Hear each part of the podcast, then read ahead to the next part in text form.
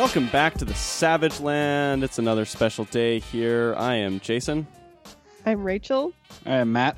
And uh, today we've got another creator interview. Uh, the guest who's joining us today is a name you've probably heard mentioned on the show quite a few times as he played an integral part in the careers of previous guests Zack Kaplan, Jeremy Haun, and Bryan Hill.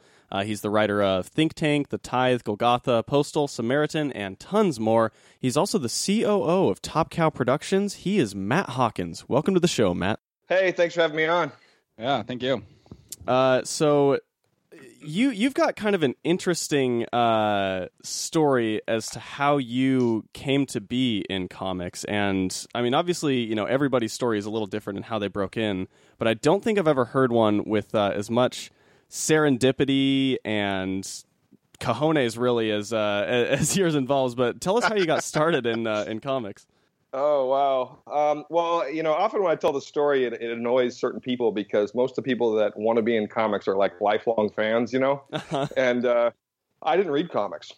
Um, I was uh, at UCLA. I was working on my master's degree, and uh, my nephew, who's 13 years younger than me, called me up and asked if I could take him to this signing at Mile High Comics, with this new comic store that was opening in Anaheim, California. And this is uh, April of '93, and uh, I said, sure. So we went down to the signing and took him down there. And uh, I didn't know we'd be waiting in a three hour fucking line. You know, I mean, it was uh, Rob Liefeld and the Extreme Studios early tour.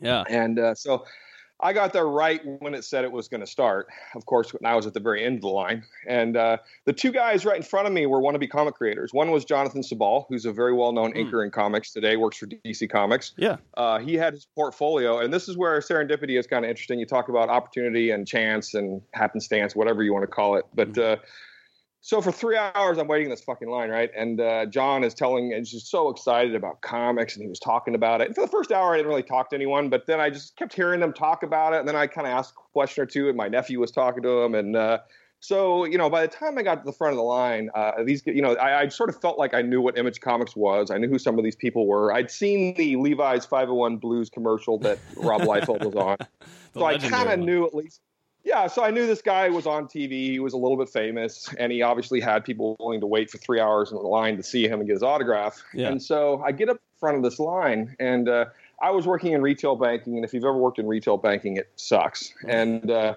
I was paying my way through school. You know, I was in the lab 40 hours a week. I was in class 20, 30 hours a week. I was teaching a class, the undergrad class. I, I man, I was, I was also working 30 hours a week. So I had zero social life whatsoever. I mean, I was driving around and doing shit. And uh, yeah.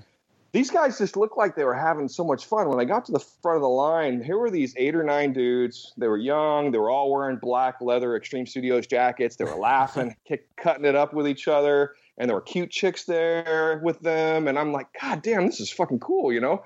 Mm-hmm. And uh, so, I, and John Sibal gets up to Rob shows him his portfolio, and Rob hired him on the spot. And uh, literally, John went around the table and started introducing himself to all the people in, in line at, at Extreme. That's and these are people like Eric Stephenson, Dan Fraga, Marat Mychaels. Uh, wow. You know, this is you know Eric Stephenson was had only worked at Extreme for about a month when I was hired, so we sort of came in at the same time. Yeah. And uh, no, so I was the next guy in line. Wow. And it was just really, really weird. And I was, I was, if this had not happened, this is not something I ever would have thought of. I just didn't like my job. And so I, I was face to face with Rob and I said, Hey, uh, I can't draw, but are you looking for anyone to do anything else? And he's like, well, we need people to do letters pages and, and uh, you know, write press releases. Can you do that? And I'm like, yes. I had no idea how to do that. I, I, I was a physics. I had a, a, BS in physics. I was in the master's program for applied science, emphasis physics, and I was working on uh, fiber optics at the time. You know, those those are the kind of things I was I was dealing with. Fiber optics was the big thing in 93, 94. Yeah, well, you know um, what they um, say, like fiber optics and press releases, they're kind of cut from the same cloth. no, so no, dude, I went I went to a Borders, I think it was, bought a book called literally how to write a press release. I still have it. Um, I went I went home, typed up a uh, a letter, a, a, press release on on on their signing they did at Mile High. I faxed it to those guys the next day. Uh, Rob called me, said, "Hey, can you come down to lunch tomorrow? Uh, can you come down and meet us over lunch tomorrow? Not have lunch, but come down at lunchtime." And I'm like, "Yeah, yeah," because I had a full time job, you know. So I went there on my lunch shift. Uh huh. And uh, it was just really weird because I was working at a bank. You wear a suit to a bank, you know. Yeah. When you're working retail bank, you're wearing a suit. So I, I'm showing up into Anaheim. These guys' office. They have the ninth floor of the Disney building there, and uh, they're all in shorts and tank tops and shit. And uh, I was in this suit. I felt like such a, you know, just a, a ridiculously out of place person. And uh, about two hours later, they kind of left me in the lobby, and I almost left multiple times because uh, I had a job. I was on my lunch break. You know what I mean? And uh, I made I made a decent amount of money there. It wasn't a lot, but it was it was good for what I was doing at that time. Of course. And then uh, Rob pulls me in and says, "Hey, uh, you know, we've decided to hire you." And I'm like, "What?" You know, this in my head, I'm like, "Wait, what?" I was expecting to be in, in, interviewed. Do you know what I mean? Yeah, yeah. And uh, yeah, and, and I was not interviewed. He said, "Yeah, we've decided to hire you. How much would you like to make?" and uh, I just, you know, I'd been through the, the uh, UCLA uh, recruitment program. I, I you know, I'd, I'd, I'd actually done an internship at Raytheon. I, I was looking to go into the military industrial complex. Was really what I was going to do with my life. wow. And so I'd been through security clearance and some of these things. So I, I was not used to this kind of sort of uh, uh, just what, what do you want to call it? Loose, loosely run things, you know? I Yeah. mean, and so I was just shocked and I just kind of looked at it for a second, kind of just mesmerized in disbelief. And I'm like, all right, I make thirty thousand a year working at the bank. You know, that's that's shitty, but it's it's all right. Let me let me tell him I make fifty and see if he'll match it. You know. So I said, uh, oh yeah, I, I make fifty thousand at my current job. Could you could you match that? And he's like, yeah, yeah, oh yeah, no problem. And so you know, and I'm like, oh, fuck, you know, I could ask for ten times. I literally could totally. have asked for three to four times that, and he would have paid it. Because he was. the I mean, problem- this is at the height of like Rob Liefeld just making tons of money, right?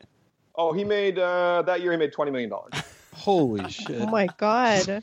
No, I know because I did his books for a while. You know, he uh, no, because there was a point when these guys realized, oh, you're a physics guy, right? So you know math, so you can do accounting. And so I'm like, oh, I don't. That's not the same thing, but it was easy for me to figure out. So anyway, but yeah, that's how I got into business. That's and uh, funny. I worked in marketing and promotions and editorial. Uh, I, I the first sort of editorial creative stuff I ever did was Rob had a separate line called Maximum Press, which was uh, Evangeline, Battlestar Galactica, and a few other titles. And I was the editor and, and ran that line of books. And uh, that was there was a woman named Kathy Christian who was the Vampirella model that we stole to be the Evangeline model, and we launched a new title around her. I think that was '95. It was a big deal back then. I mean, I actually, Yeah. if you go back the charts, I think eventually number one was like number six Yeah, that one. I mean, and in, that's in the industry. yeah, that that was a, a big title, and I think isn't it like being optioned for a, a film at this point now, or like they're developing one right now? No clue. I, I it could be. I mean, uh, you know, I, I look at stuff like that, and I'm like, we've optioned the darkness as a film ten times. There's still no darkness film. You know, so it's That's like fair. that's where you know, development and options uh, are, are really kind of meaningless until Yeah. you kind of see uh, people talking about shooting locations and actors that are uh, cast into roles, and and you know, that's when stuff gets it's real. You know, Yeah, and even then, sometimes that stuff doesn't happen. yeah, of uh, course. I've I've really stopped talking about development because I think we've sold 50 options in the time I've been there. Know, Wow. we've had what four or five four or five things made. So what is Yeah. that? One in five, one in ten. You know, so it's not a high percentage. Yeah, of course. Uh, so how did you how did you make the jump from Extreme Studios to obviously? I mean, now you're COO of of Top Cow. What was that trajectory like? Well, in '95 or '96, I don't remember exactly when it was. Uh, Extreme Studios actually uh, went out of business, Yeah. and uh, Rob shut the studio down. And uh, but he launched out of that a new company called Awesome Comics, which I was part of, and that was Rob and Jeph Loeb and Alan Moore and Steve Skroce and uh, Ian Churchill and Eric Stephenson and myself. And uh, we did, you know, Youngblood that Alan Moore wrote. We did a War Child book that Alan Moore wrote. We did uh, Coven that was Jeph Loeb and Ian Churchill. We did a number of books that did really, really well. hmm Um, but that company was VC funded and uh, was spending too much money, and so it, it uh, the VC people after a year shut it down, Ooh. and uh, so Rob shut it down uh, and kind of went off and did his own thing, and then.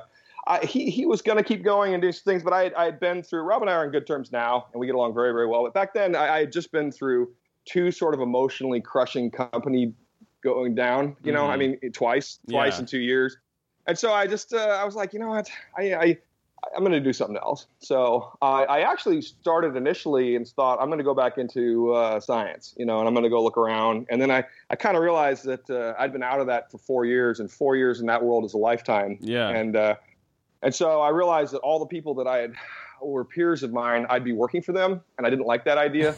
so um, I, I know it sounds arrogant, but it was, it just how I felt. You know, these No, were guys totally. that I was drinking beers with, and suddenly they're going to be my bosses. I was like, fuck that. And uh, so I, I launched a book called Lady Pendragon. Um, I was friends with Larry Marder, who was the publisher at Image Comics at the time, and Yeah. uh, I, I did it. And uh, you know, the first book sold an insane number of copies, and I was shocked. And then uh, I proceeded to do 18 issues over a couple years. Um, and then in the second year of doing Lady Pendragon, I did another book called Alley Cat, and another book called, book called Blue. Uh, that's all 97, 98. And in like uh, March, April of 98, I just got a call from Top Cow saying, uh, hey, we need somebody to come run our comic division. Will you do it? And uh, so I went and met with them. Um, I knew Mike Turner pretty well. I knew Dave Finch and Benitez and all those guys. Yeah.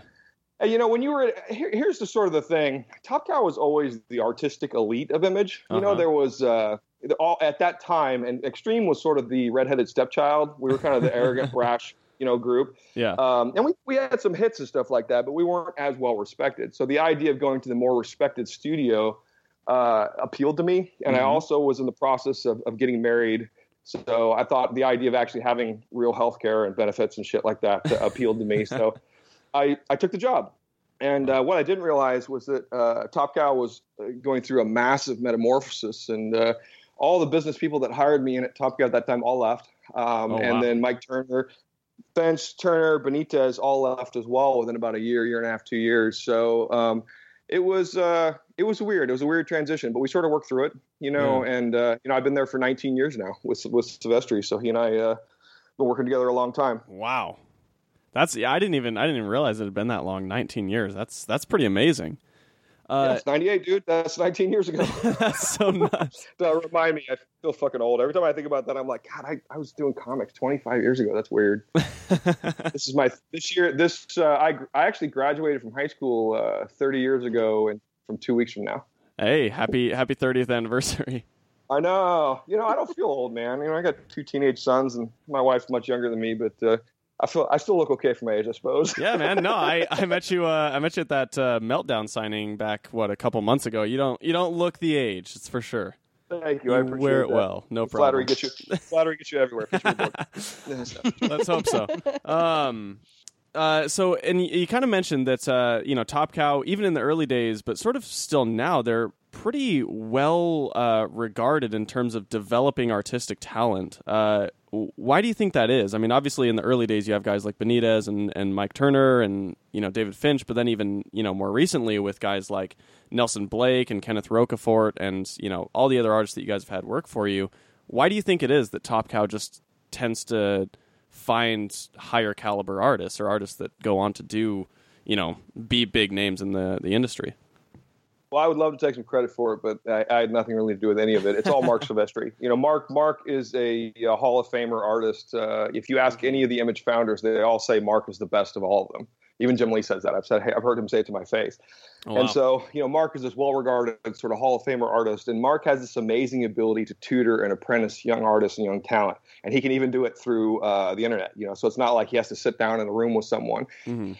He'll get on Skype with someone and uh, talk about their art and, and, and walk them through stuff. And uh, I've seen him do it, and he's just an amazing teacher. And these guys just gravitate toward him; they want to work for him. And uh, so when Mark walks through Artist Alley, you know everyone sort of just gloms to him and wants to talk to him. And so he has this uh, he has this amazing presence uh, to artists, and uh, I think they just want to work for him. They want to work with him, not Yeah. for him necessarily, but with him. And uh, that's you know all these guys: Mike Turner, Joe Benitez, Billy Tan. You know, you go through this this uh, laundry list of some of the major names in comics today. They were all Mark's background penciler. Wow. He would uh, he would do figure work and do loose backgrounds, and then he'd let them do it. He'd let them do the backgrounds, and then he would go through and tighten it up a little bit. Um, and by that sort of process, these guys just got better.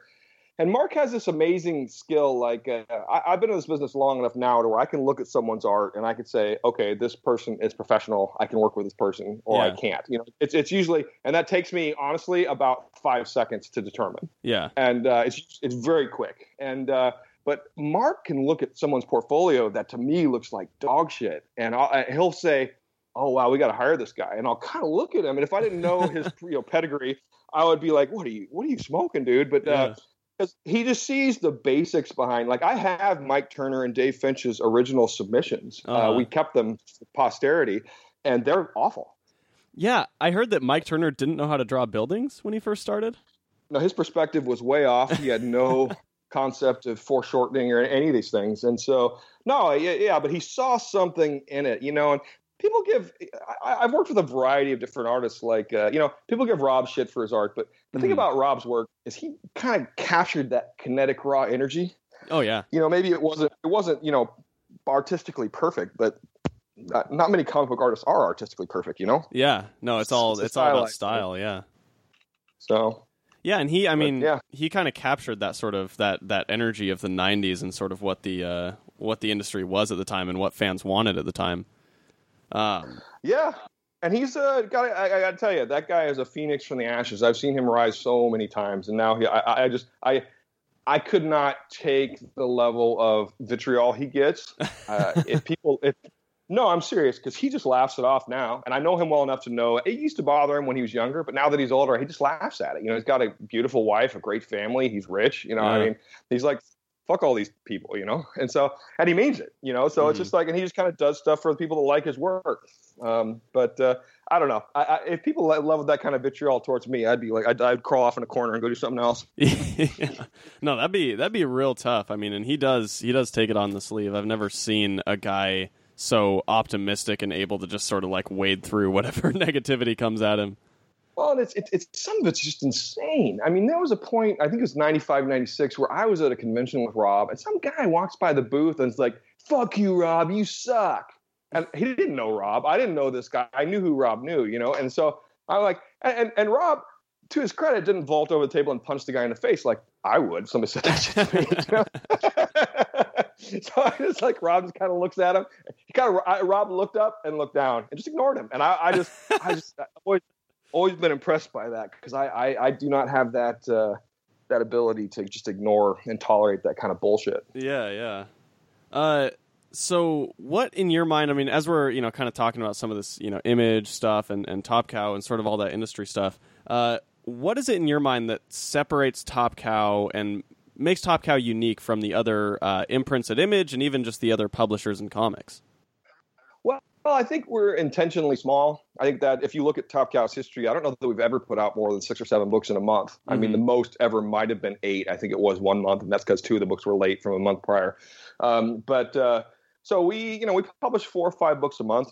I think we intentionally go out of our way to counter program uh, to other people. You know, if you look at 95, 96, when all of Image was still basically doing superhero riffs, I mean, Cyberforce was Mark's original, one of his X Men pitches that he was going to do as an X Men spinoff book. You know, yeah. Ripclaw was Wolverine. You know, I mean, it was there, no, I mean, he, he's admitted that. And there's yeah. uh, and Psylocke was or Cyblade was Psylocke. I mean, these were sort of he was pitching a, a spinoff team with these other characters. So when he came to, and I think Rob has mentioned that about Youngblood too, that he was planning on doing that at, at, at Marvel. Mm-hmm. So when he came and, and they all launched Image, he just did that book as his own original thing called Cyberforce. So from 92 to 95, we kind of had uh, superheroes, uh, 95, uh, you know, Witchblade, Darkness, Fathom, Tomb Raider. It became much more supernatural. Yeah. You know, all those titles, it was sort of a supernatural thing. And we did that fairly well until about 2000. And uh, with the Witchblade TNT TV show, sort of, I think it was about five years ahead of its time. Yeah. Um, but uh, I, no, I will then, say that I watched that show and I absolutely loved it. oh, thank, thank, thank, you so much. I, am glad that there was one of you out there. So, but yeah, but it was just me. uh, no. You know that that still is the highest rated TNT TV series ever to be canceled. Really? Yeah. Wow. I thought I, it was awesome. It must have been no, expensive then, huh? No, it wasn't what it was either. I, I, I don't normally talk too much about this, but if you Google why the Witchblade TNT show was canceled, it has to do with the lead actress and her uh, problems. Ah. Mm. Oh. So she disappeared in the middle of I think the eighth episode of the second season. Oh wow! Just didn't show up. Oh. Just didn't show up. That's that's, that's crazy. My childhood is ruined. no, she's. Uh, I, I think she's. Uh, she's she's doing better now. I've talked to her actually. She she was on Kick-Ass. She was the mom on Kick-Ass. If you remember the oh, uh, that was okay. her. Yeah. Same lady, and she's been on a few other things, but uh, you know her her career sort of never recovered. I mean, if you Google, there's uh, like she was hanging out with Gary Busey, and they they punched a cop together or something like that. Oh shit! it's kind of it's kind of crazy shit, you know. It's, just, it's one of those things where you know you, you, you finally have something on the air, which and it's doing well, and you see your name up there and you're stoked about it, and then uh, it gets canned for something that you can't control. That I got to tell you, that sucks. Yeah, I bet. Yeah. Um, so, yeah, sorry. But, so didn't mean to derail you there. To finish, to finish, to finish it, it's counter programming. I mean, I, I, specifically look. The reason why I went with uh, Think Tank, Postal, and books like that in the last few years mm-hmm. was because I realized that Michael Crichton had died. People had kind of mined his library pretty heavily, and uh, that sort of stuff, uh, like hard science stuff, there weren't a lot of people doing it. So I shifted into that. Now there's a lot of people doing that, and we're sort of shifting away from that again. Mm-hmm. So it's uh, it's just it, part of it's strategic, part of it's what's selling, part of it's what do I want to do. You know, I mean, I, I have I, I joke but it's kind of true that I have the greatest job in comics because I, I, I can do anything I want, yeah. you know, and uh, I work I get to cherry pick the artists I want to work with. So it's why if you look at all the artists who work on my books, it's all the best people. I love that, and yeah. it just uh, makes a lot of fun for me. Yeah, absolutely. Uh, and with with your books and and you know the sort of I guess the the top cow counter programming of it all, one thing that I've kind of noticed across pretty much the entire line is that uh, any issue of a Top Cow book tends to be around 30 pages, which is, you know, roughly 10 pages more than most of the rest of the industry. Is there a reason for that, or does it just kind of happen? No, the reason for that is, is again, it's intentional. And part of it is because I, I ask this question all the time to fans. I said, How many comic books have you read in your life? You know, I'll ask you guys, how many comic books do you think you've read in your lifetime? no idea. Thousands, right? Yeah. yeah. yeah. Thousands. how many of those do you remember? Uh, 75%. Well, that's you. Okay. no, we do. I mean, we do kind of talk about it a lot. Like when we're prepping for an interview, uh, you know, we will always want to make sure that we're reading, or even if we're just going to talk about something on the show, we try to make sure that we read it right before, you know, like the day before or two days before, so that it is still fresh in our minds. Because yeah, as as time goes on, you tend to tend to forget no, a lot goes, of it. It goes right out the window about two days later, or, or let's say ten issues, 10, 10 issues after what I've read. It's pretty much gone. Yeah, yeah. Part, here's the problem with comics as a entertainment medium value per dollar. If you're not interested in, in collecting them and buying and reselling them as part of a hobby, I don't think it's a, it's a very good use of, of an entertainment dollar. And I've argued this for a long time because mm-hmm. if you mm-hmm. pay three to four dollars for a book that you read in five minutes and you never think about again, how would you compare that to renting a movie or a, a variety of other experiences that you could spend that same money on? I yeah. mean, you can buy a, you can buy a, a prose novel for four or five bucks take you 12 14 hours to read it yeah. you know versus something you read in five minutes and never think about. Granted it's a visual medium and that gives you something else to consider if you're a fan of an art form and i think mm. that's part of it. But uh, here's here's my thing is, is i just that idea of, of, reading something and never thinking about it again. So we try to do what we call added value stuff where people just want to read the comic series and that's it you know you can read it and move on but there's additional material in the back. Usually we put some artists or writers notes. We'll include like for a lot of the hard science stuff i do i'll, I'll put in there that this is real. This yeah. is science. It's based on real stuff. It's not just made up stuff. And uh, some people like to look at that kind of stuff. So it's just it's just giving someone a, a deeper experience you know? Mm-hmm. and between that that we do in our books and the social media that we do that we try to make sort of more personal than i think some people try to do. Yeah. We try to make it more inclusive. And uh, it's, it's it becomes this whole sort of uh, it, it's a weird way of life, you know, and, and the hardcore fans I think appreciate it. Mm-hmm. I talk to them all the time, and you know, when they come up to me at uh, cons, they feel like they know me, even if I don't remember who the hell they are. and uh, you know, no, it's it's because if someone, if someone follows you on Facebook and you talk about your personal life, your wife, your kids, and, and then you go and you talk about all the work and everything about your life, and then you go meet someone and they've been reading all this for months and months and months, they feel like they know you. Yeah. You know, and of that's that's a weird experience. I'm sure. So, yeah. Yeah. Um, no, and that that does make sense. I I I've noticed that a lot. Like just you know, we were we talked about it the first time that we really like noticed it heavily was with uh, Eclipse when we were talking to Zach. Um, you know, and the back matter for Eclipse is fantastic. You know, it's got a lot of in depth stuff about their creative process and and sort of the development of it.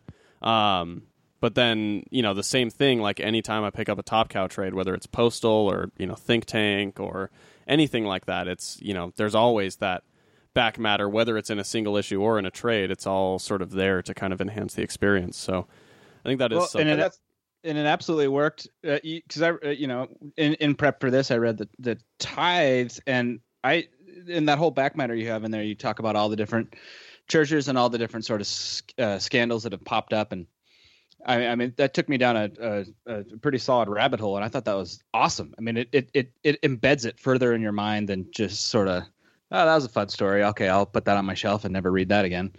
Well, it makes uh, you think about it. And see, that's yeah. the thing is, is is that that experience becomes more interesting because you realize how it, is, how it relates to yourself, and you learn and become curious, and it's not just something that uh, comes and goes.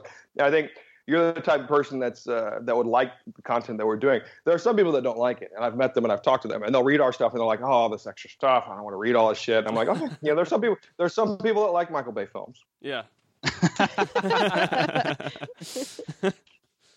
uh, so in in talking about that, and and you know, I, I, do think you're right that in you know comics, the the entertainment dollar is definitely not as uh, efficiently spent or effectively spent as it is in other mediums.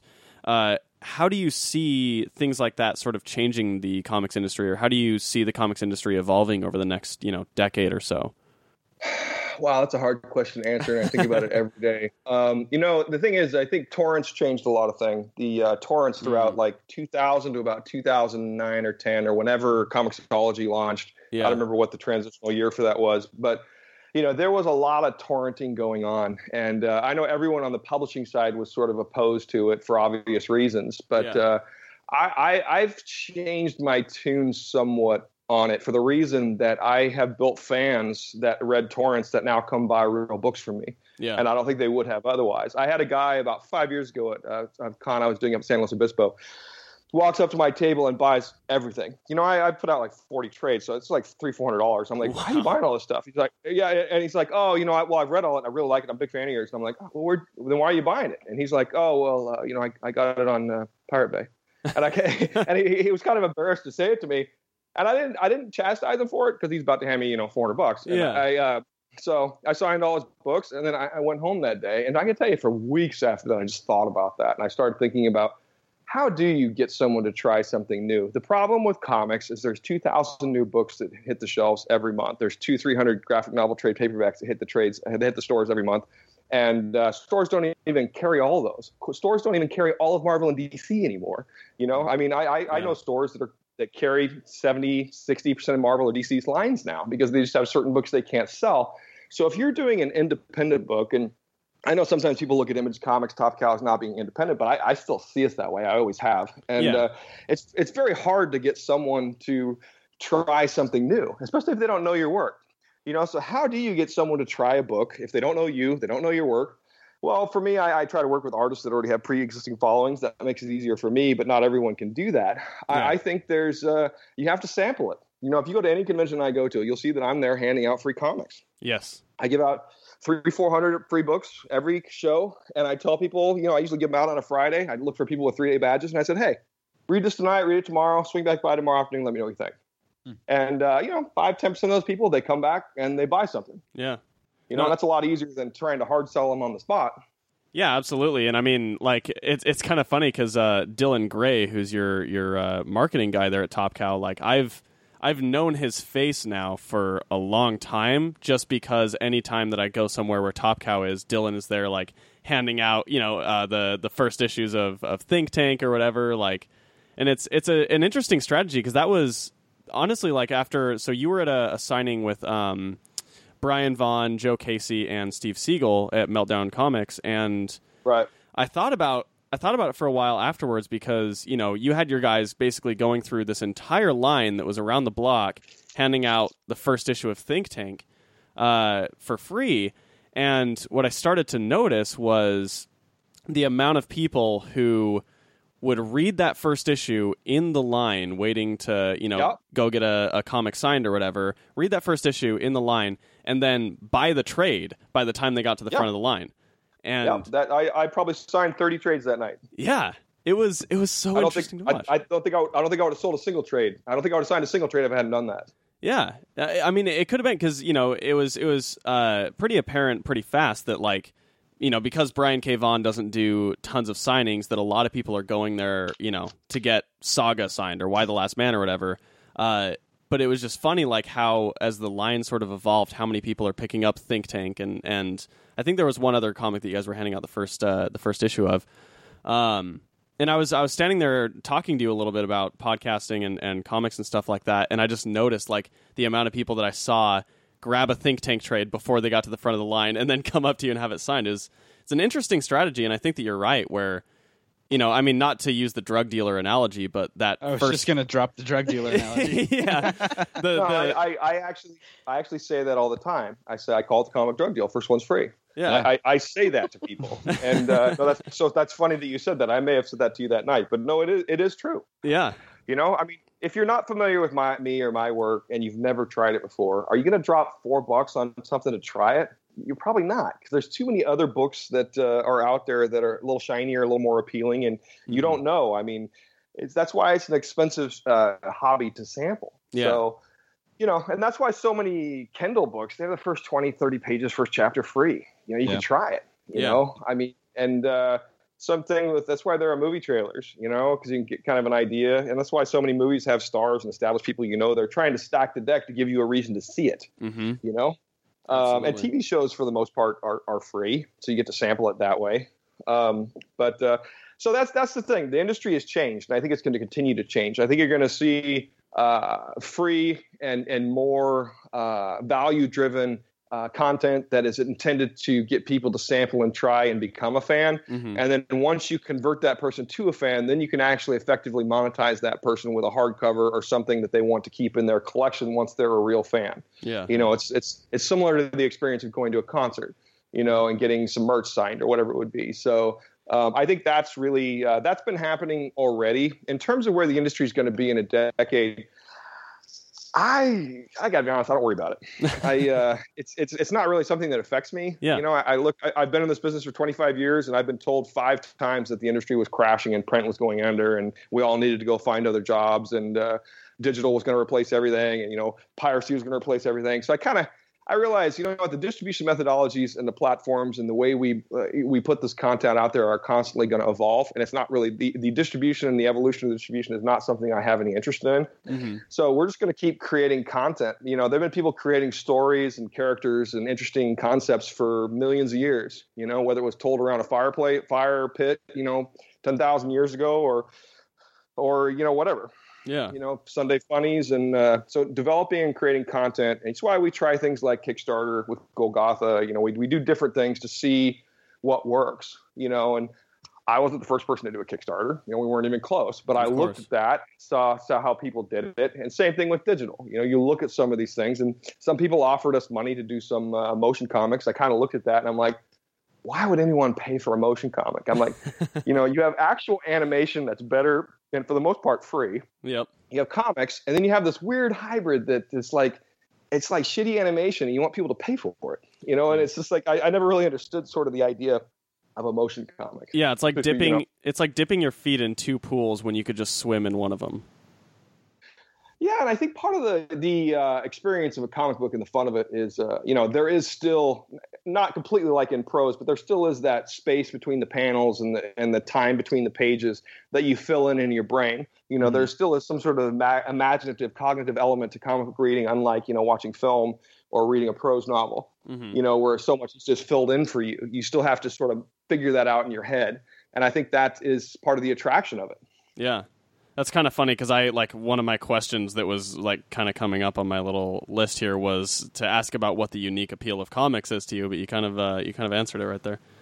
Um, Well, I think one thing I would like to say, and I, I try to hit this home, is I'm a writer and I'm a publisher, but I actually still think that artists are the most important part of the medium. And Mhm. I, I see a lot of writers out there saying that writers are the most important part of the medium. And, I, and I'm going to counter that by saying that there are plenty of comics that are shittily written with really good art that have been doing well for decades. Yeah. There are very few comics that are very well written with really horrible art that do well consistently, you know? So, I mean, it's a visual medium, and and my personal preference, I I there I, I have a hard time looking at comics with bad art.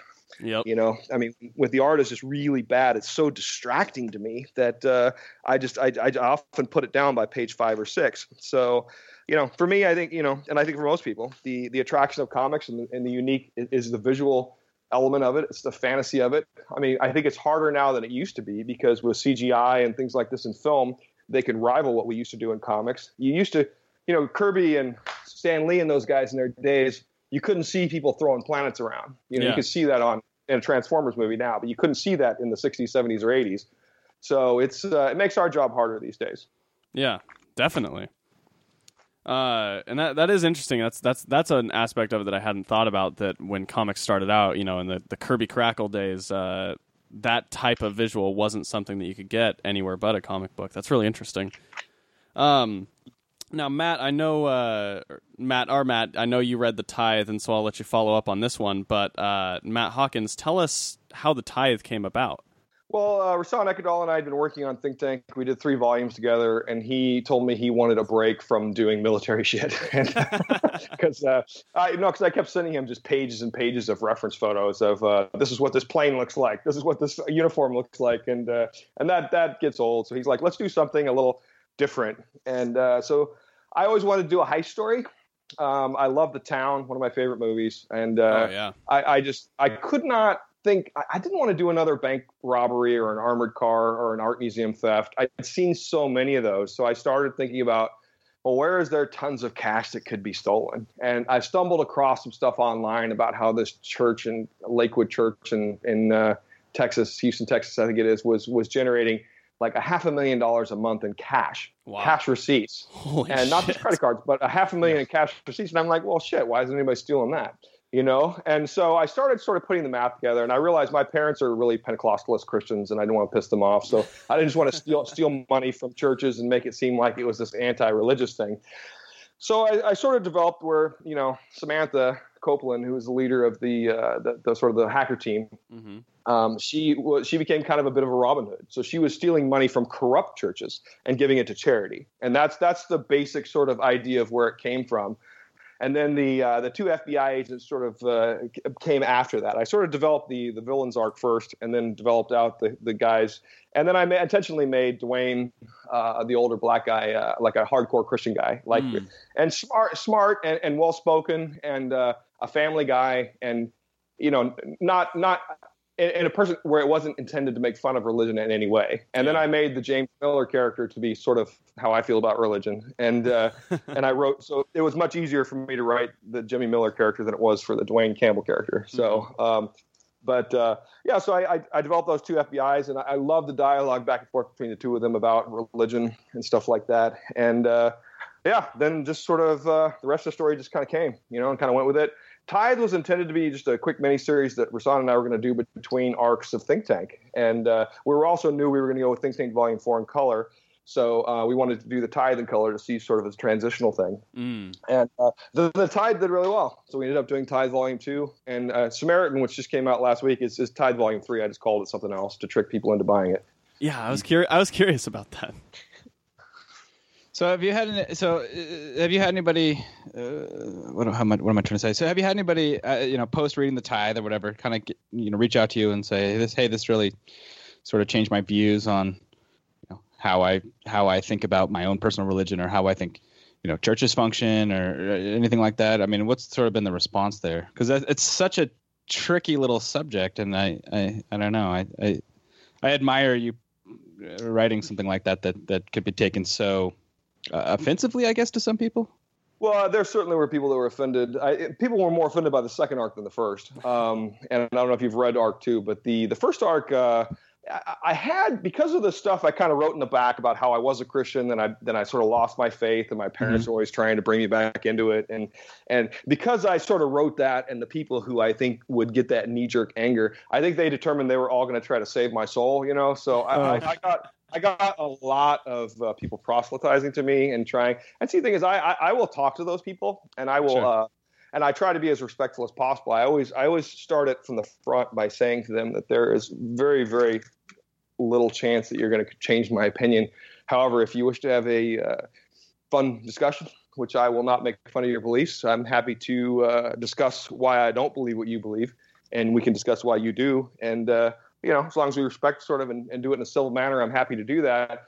And uh, usually that goes well for about a week, and then they get pissed off. And I've, I've had a couple of people, you know, to go fuck myself, and you know, I'm like, oh, okay, yeah, you're trying to convert me to your Christianity. You just told me to go fuck myself. Okay, that's nice. so, but uh, no, I, you know, whatever. I, I, Sure. I, I went through in my uh, mid to late twenties um, a phase once I became an atheist where I think in every atheist goes through this, where you become a little bit militant about it, where you start to think that anyone that believes in this crap is, is idiots and, and they're so stupid and why do they believe this stuff when it's obviously just crap.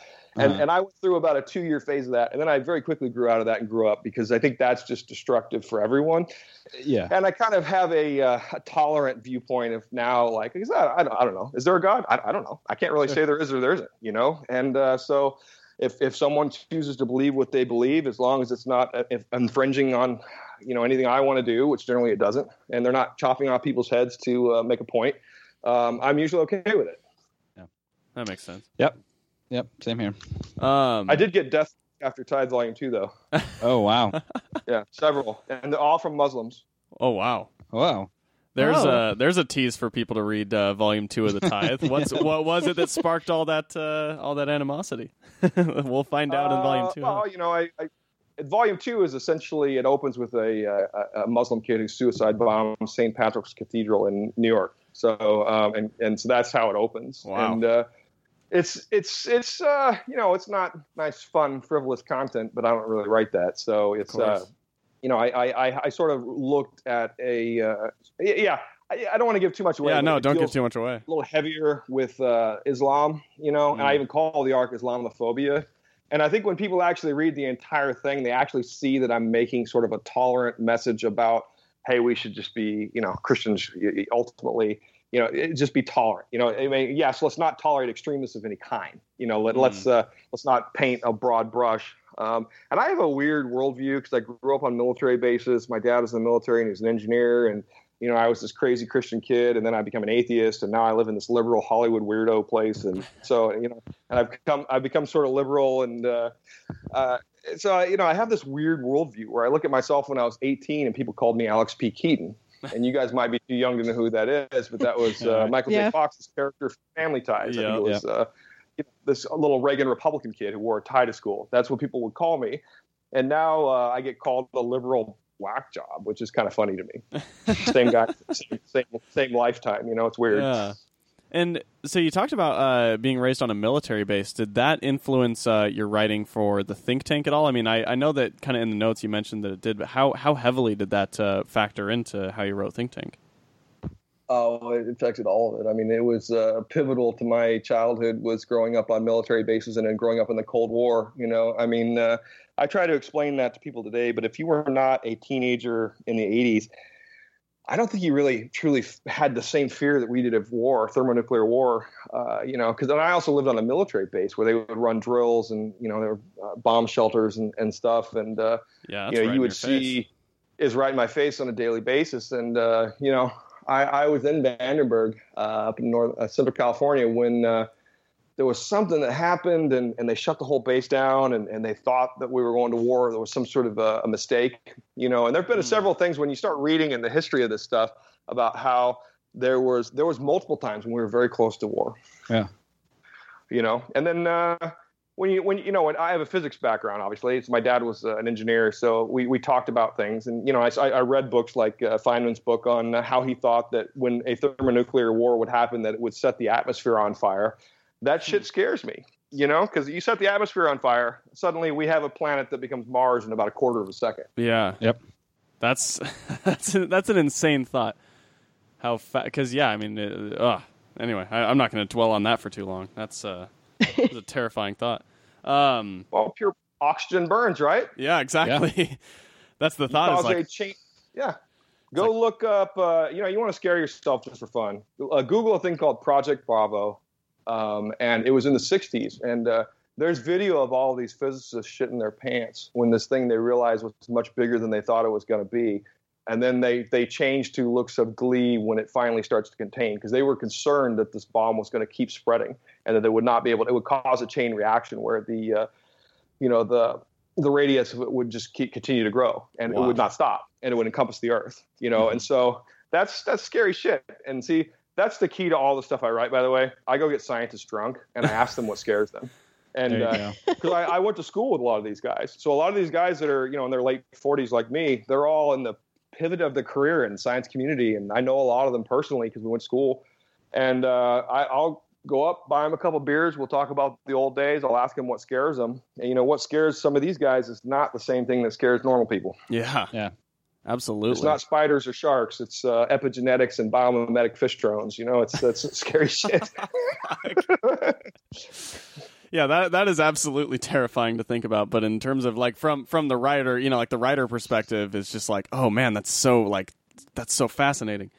Um, it's the best thing in the world to be a writer because I got to tell you, I, have toured the LA morgue. I've I've gone on ride-alongs with cops, CHP. Uh, you know, you can just they love. I mean, to, to help writers because most of the people in these career fields they want their career fields to be portrayed accurately. yeah, yeah. And so I've gone I've gone into uh, and had conversations and interviewed and lunch with major lawyers. You know, uh, you know, and people that uh, I, I, one of them what's his name? Not not Kardashian, the one that uh, still alive that was on the OJ trial. I, I, had lunch with him and talked to him about the OJ trial a little bit. Oh, and wow. uh, so it's it's it's really interesting, you know, when you have the access and see that's the thing about scientists, you know.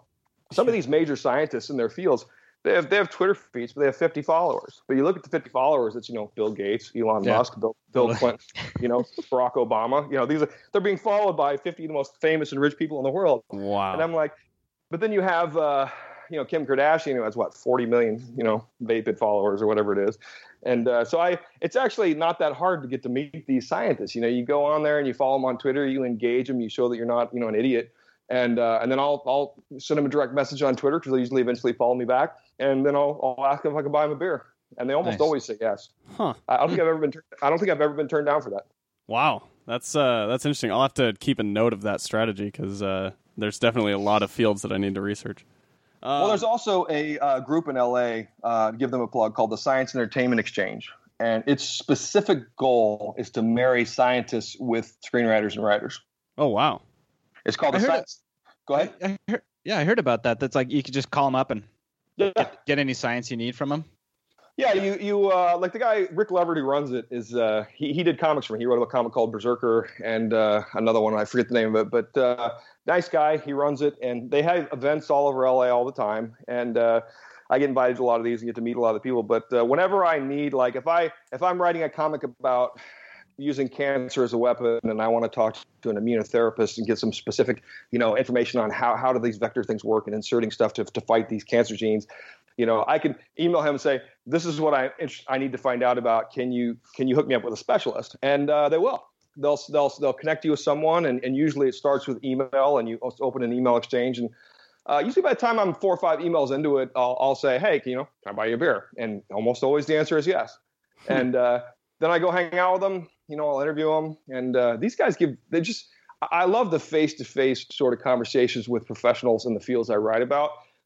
Because then the great thing is, then they read my books and they recommend them to other people. And then I get feedback. Um, and then I, well, it, it, it's, it's a little scary sometimes because I know that Think Tank is read by like uh, Michael Herrera, who's a uh, one of the uh, he's a, a one or two star general in the army, is a Facebook buddy of mine, and he uh, he reads my stuff and always sends me every other issue. He'll send me, uh, oh, you got this wrong, and uh, but no, I, I actually like that, and I think I, I adopted an attitude early on where if I'm working like and trying to create something authentic, I'm obviously going to make mistakes. So if someone corrects me, I'll just fix it in the next printing. there you go. So if you look at Think Tank, almost every single issue of the 32 page book compared to the trades, there are slight differences, and it's usually me correcting the science. Huh. That's that's actually pretty interesting. There's uh there's another one of those reasons for people to uh to to double buy, pick up the issues and then pick up the trade and find all the differences. Well, if you got that much time, I don't know. Yeah, I know. I, I don't, but who knows? I mean, I there are a lot of uh, visceral and, and feral comic book fans out there. no, I know, and I love it. Thank you for giving me your. Um, so talk about I, I know in kind of recent years, you know, wh- whether it's with uh, Golgotha or Postal or Eden's Fall, uh, you've been co-writing a lot more, and particularly with uh, with Bryan Hill. Uh, where where did that collaboration start, and why do you uh, why do you find that sort of creative relationship to uh, be successful?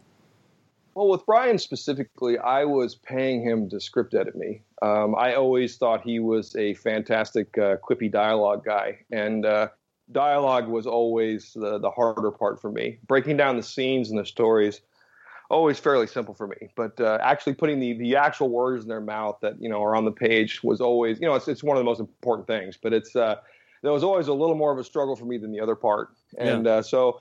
I would write drafts of scripts, and I, I, am afraid I don't believe in writer's block because I just write very quickly, and I'll just do redrafts, and then I'll give them to editors and get notes, and then write them again. So you know, when people tell me they get writer's block, I just kind of look at them and say, just write anything.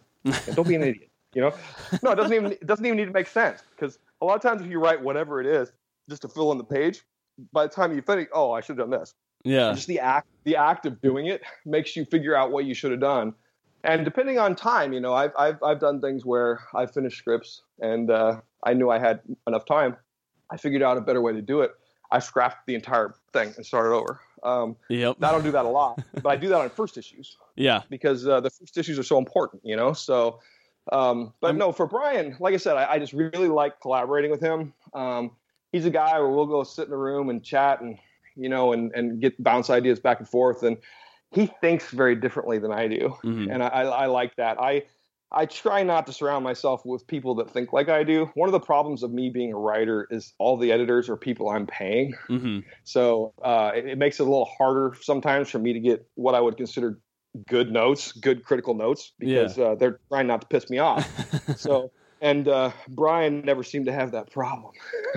Bryan Bryan's a great guy. We uh, we just barely had him on the show, and and it was funny because we ended up spending uh, inadvertently spending like twenty minutes talking about like uh, Kennedy conspiracies and all this stuff. It was it's really interesting. Well, and his and his uh, his sort of interests are, are, different than mine, you know, and I, I, think we sort of overlap in our interest in psychology, but. Mm he, he, he and I have different interests and looks at things from different ways, um, and we grew up in very different environments. So, uh, and I, I enjoy that. I think he he can write comedy a little better than I do, but he can also be very dark. So, um, it yeah. just you know, I'm writing another book called Swing with my wife, which is uh, sort of a spinoff book, really, of Sunstone, and uh, that I got to tell you, the hardest thing I've ever written. I, I, writing slice of life comedy shit is fucking hard.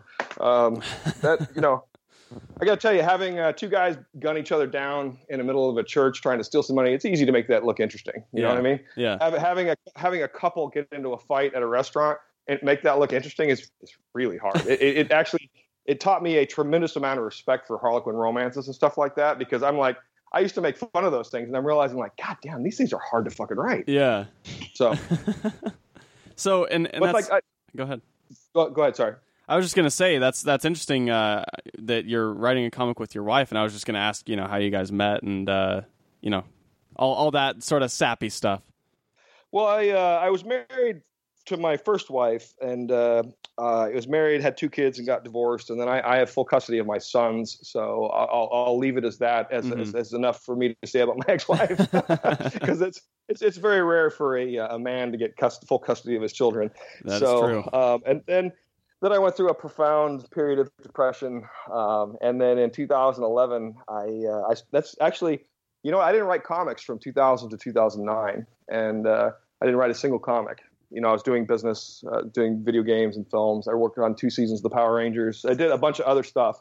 Yeah. And then, uh, but in 2010, I was divorced. I just had been divorced. I was kind of depressed. And so I, I thought writing a comic with Rahsan to do Think Tank would be kind of fun. It might get me out, shake me out of my depression. Yeah. And uh, so I did it and I did well. Uh, and then I just kept writing. And I look back now and I've, I've got 30 trades sitting on my, my shelf right here that I'm looking at. I'm like, That's God damn, I did that in six years. You know, so That's ridiculous. I, I, yeah, I've written like 200, 200 comics in the last seven years. You know, it's uh, so it's it's it's kind of fun you know, and I found out I was the cheapest writer I have, which, which economically uh, worked out. Yeah, but no, I, uh, I, after I got divorced, it was kind of a not a fun divorce. I, I, I was determined never to get married again, and I'm of course married now. But the uh, uh, and so I, I, did the typical guy thing where I, saw this friend of mine, uh, Cedric Nocon, who's an artist actually, mm-hmm. and he was uh, an artist at Extreme, and, and yeah, he kept photographing all these really pretty girls on Facebook, and I'm like, hey, introduce me to some of these girls. and he did. Introduced me to three of them, and uh, one of them uh, was Jenny and uh, Jennifer Cheung. And uh, she wasn't actually, she was the only one that wasn't actually a model. She's a computer programmer. I, I, I don't oh, think shit. I could just marry some dumb person. Yeah. I, I, couldn't handle that. Yeah. So, uh, yeah, I started dating her, and uh, what is it, seven, eight years later, we are married and been married for a few years, and life's good. Wow. That's uh, that's interesting, and it, it kind of like it's funny because you know you read a lot of uh, a lot of your works, and it's very clear that you're you know fascinated by technology and science and stuff like that. So it is it is pretty uh, fitting that you would end up with a computer ro- programmer. Um, yeah, she's a you know full full stack web developer. Does uh, does sites, architecture, and, and front end mainly now, front end UI stuff. She writes in a bunch of programs and just real smart. I again, she's she's raised. She's born in Hong Kong you know, I immigrated to the United States when she was eight, grew up in Chicago, and then came out here. So has just this. I, I love learning from people. You know, yeah. she speaks Cantonese and English, and uh, her whole family is is interesting. And uh, I've I've learned a whole lot about Asian culture being married to one. That's pretty kick-ass, man. I don't I don't know. She might be the first uh, major comic book writer to come from a computer programming background. So there you go. Is she planning on writing anything more after this one with you, or is that kind of the dipping her toes and getting out? I don't know. I mean, we'll see. I mean, this this one specifically because it was a uh, a romantic sort of thing, and it wasn't really my forte. And I wanted uh, we wrote it specifically with sort of a, we wanted it to have a woman's voice because uh, the the readers of Sunstone. Are you are you familiar with Sunstone? Yeah, yeah. That's uh Step Stepan Sejic. How do you say his name? Stepan Sitch. Okay. Uh, it's he says get drunk and pretend like you're Sean Connery and you say his name right. um, and uh, but when you come to the states, he just goes by Steven Sejic. Okay. So when he when he introduces himself, he says his name's Steven Sejic, but it's Sitch is how you say it in his tongue. Huh. Um, but he. Uh, no, he started doing Sunstone as this online free web comic, and it now in print is our best-selling title, like ten to one of everything else we're doing. Yeah, I've heard and, that's uh, like one of the best-selling like comics in general as far as American comics go. It, for trades, at least. Insane. The numbers are insane. And what happened is I do I do 20 shows a year. That's where I make a lot of my income is mm-hmm. selling at conventions. And uh, no, I see these people come up and and they're usually hmm, 30, 35 year old women, you know, and they're the ones buying Sunstone uh, from hmm. the table, and uh, they they would talk to me about the book a little bit and ask me if we had anything else, and I would look at you know Think Tank, I would look at Postal, I'd look at you know Avengil or uh, Aphrodite Nine, I'd realize yeah, no, we don't really have anything like uh, Sunstone. yeah, because because Sunstone is kind of the uh, the Fifty Shades of Grey audience, more or less, right? Yeah, I, I you know we call it Fifty Shades of Gay because it's two lesbian girls, but uh, there you go. It's it's and that was sort of a joke, and Cedric hates that, but uh, I, I, joke about it, and uh, like I say that, and people kind of get it. But here's the crazy thing about that: the people that are actually into S and M that come up and talk to me at the shows that buy this book and are fans of the show, they love Sunstone they hate Fifty Shades of Grey. And the reason is because Sunstone is about this uh, sexually positive uh, experience between people that trust and love each other. Mm-hmm. Uh, Fifty Shades of Grey is this rapey, crazy shit, you yeah. know. And I, I, I've watched these movies with my wife, trying to, uh, you know, have fun for Valentine's Day or whatever. And, and, they're not, they, they do nothing for me. They're not titillating to me at all. You know, I mean, I'm like, yeah. watch these things. I'm like, Jesus, Jesus Christ. It's like, you know, yeah. no, they're, they're creepy. That guy's a stalker. Like you, you nailed the word. There's the word. They're creepy, you know?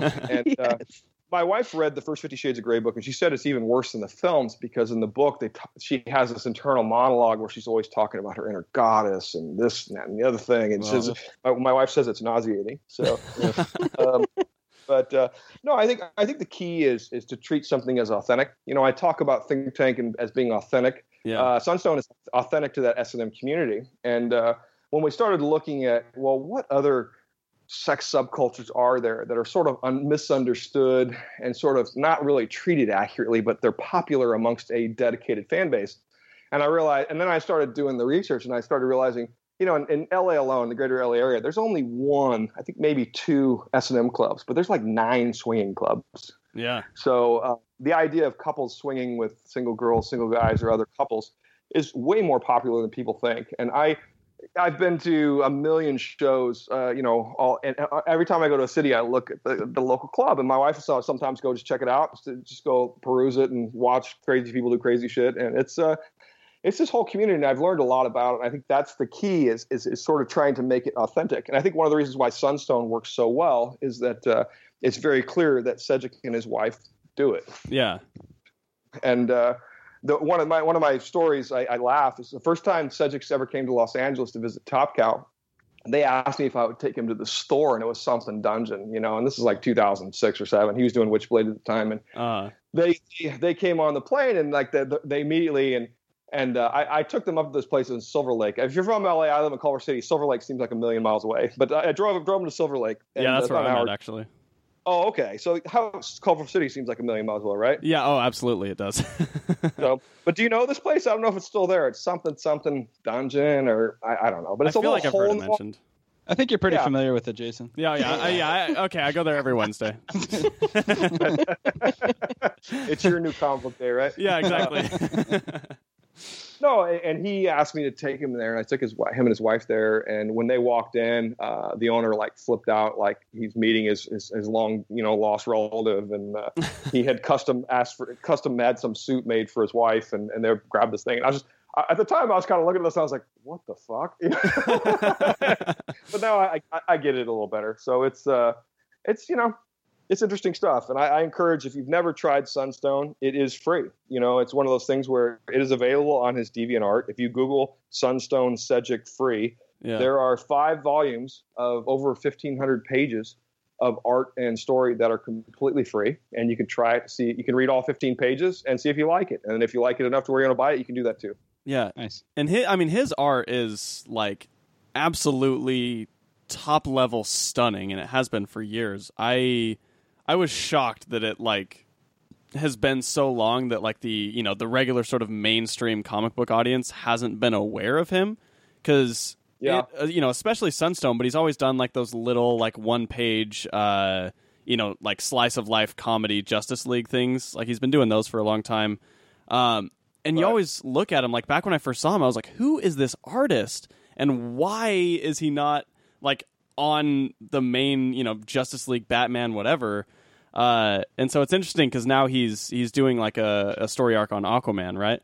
Yeah, he's doing five issues in a single issue of Harley Quinn, but he's doing that honestly to try to to get his art to reach a bigger audience. He exactly. and I have both done a little bit of that. It's the same reason why Bryan Hill is trying to do Marvel and DC work, and I've encouraged Zack Kaplan to do it too. Yeah, is because uh, there are people that are Marvel and DC, and that's kind of all they read. But if you can get them to follow you elsewhere, which is what Sejic is trying to do, exactly. Uh, the, the thing is, he doesn't have, and see, I don't either, and neither does really Bryan Hill, and a lot of us don't have the passion and love for these Marvel and DC characters that everyone thinks everyone should. Yeah. Like, yeah. I have no interest in writing any of those characters. I, I really do not. And uh, I, you know, when I've done uh, a lot of licensed comic work, but it's always just straight up work for hire, and it's usually for a uh, a bigger purpose. Mm-hmm. Um, but uh, I just, you know, focus on developing and, and, building my own content, and I can, which is why I say it's it's good for me because I know that not every writer can do that. Yeah, yeah. But uh, but no, Sejic is uh, he's a force of nature, and the thing that I think makes him truly unique and special is his speed. I mean, he can do four fully colored pages a day. That is unreal. Yeah, that because like you look at his art and it looks like that. You know, like he looks like an artist who'd be like, oh, okay, if he's going to be on a book, you know, let's wait, you know, th- three months for him to get an issue done because it's so detailed. Uh, that's that's incredible that he can do four pages a day. Holy crap! he's insanely fast. When he got sick at one point, I remember Aphrodite. He did Aphrodite nine to me, and there was a single issue. I think it was the seventh issue that he did in two days.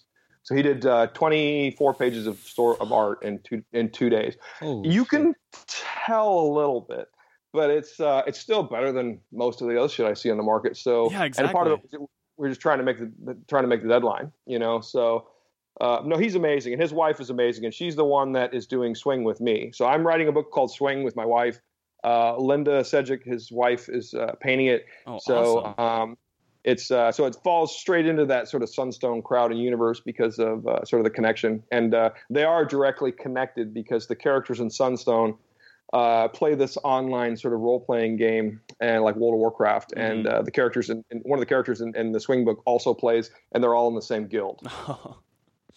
now so that's interesting, and it kind of plays into some of the other things that you guys have done at Top Cow because it seems like uh, with most of the projects that you guys do at, at Top Cow, eventually they end up tying in with another series or another book, or kind of ending up existing in the same universe. Uh, talk a little about that. Why why do you guys do that, or or sort of what's the appeal of that to you? Well, uh, part of that is people tend to buy comics in threes. Mm. Uh, that's been pro- proven in uh, statistics. If you look at like uh, bat books and various things, people tend to buy three titles of something, and, and that's sort of trying to get someone to buy 10 of 10 different titles for some massive storyline it's very hard but uh, and i've always kind of believed that where we tended like there was witchblade darkness and magdalena you know those were sort of the three books that connected. There was uh, think tank postal and tithe those three books connected. You know there's sunstone swing and bloodstain those three titles connect you know so that's actually a very intentional uh, that's that's that's not um, happenstance. That that's on yeah, purpose, yeah. you know. And we sort of develop these things out. Uh, and part of it is as long as it works and it's not forced. Because see, I often remember when I first started in comics, I, I, hadn't read a lot of comics, but when I started, I started reading a lot to try to educate myself. And I remember reading some of the early 80s Marvel stuff and collected editions and stuff. And I remember mm-hmm. there was a really cool era of Marvel where, you know, you would be reading a Spider Man book and Peter Parker or Spider Man be swinging around. He'd land on top of a roof, and then there'd be Daredevil on the corner of that building. And Spider Man would say, Hey, what are you doing? And he's yeah. like, I have, I have no time for you now. And he would jump down, right? and then there would be a little that says, see Daredevil number 268, you know? And, uh, and I would be like, oh, that's kind of cool. Or, you, or you'd be in Daredevil and you'd see him go by a magazine stand and there'd be like a newspaper with some sort of a column about Spider-Man. Yeah. You know, sort of, sort of those subtle, non-force clues. I think the problem with Marvel and DC crossovers now is they make them too big. Yes. Uh, they're they're marketing events and not story events. Mm-hmm. And uh, I, I, think when you force someone to buy like 50 issues of something, you're asking someone at this stage of the game to spend 150 bucks. I mean, that's that's a commitment. Yeah. You know, there was. If you're talking. About, I, I thought it was interesting last summer when Marvel's Civil War two crossover was going on. Somebody did the math and it calculated to over a hundred dollars, sorry, over a thousand dollars if you were to buy every single issue that tied into Civil War two. The total was over a thousand dollars. That's crazy. And would you even want? Would you even want to read all that shit? Exactly. You know? No, it's, I mean, ter- it's terrible. No, I, I, I, it's amazing. You know, it's amazing what happens when you start getting on comp lists um, because I've been on Marvel and DC and Dark Horse and various companies' comp over the years, and you'll get these large boxes of comics. And uh, now most of them are free PDFs, but uh, in, in, the day it was you'd get this large box of books. Yeah. And I, I would, you know, I'd get all these books and I still wouldn't read them. Yeah. You know, I mean, it, there's there's a weird thing about uh, you know that I, I, it's hard to explain, but uh, no, and that's why like uh, to be fair, by the way, Think Tank was not intended to be part of a universe. When I did Think Tank, it was intended to just be a cathartic thing for me personally in my life, and I wanted to do it for fun. Yeah. Uh, when it sort of worked, uh, and then I did the Tithe.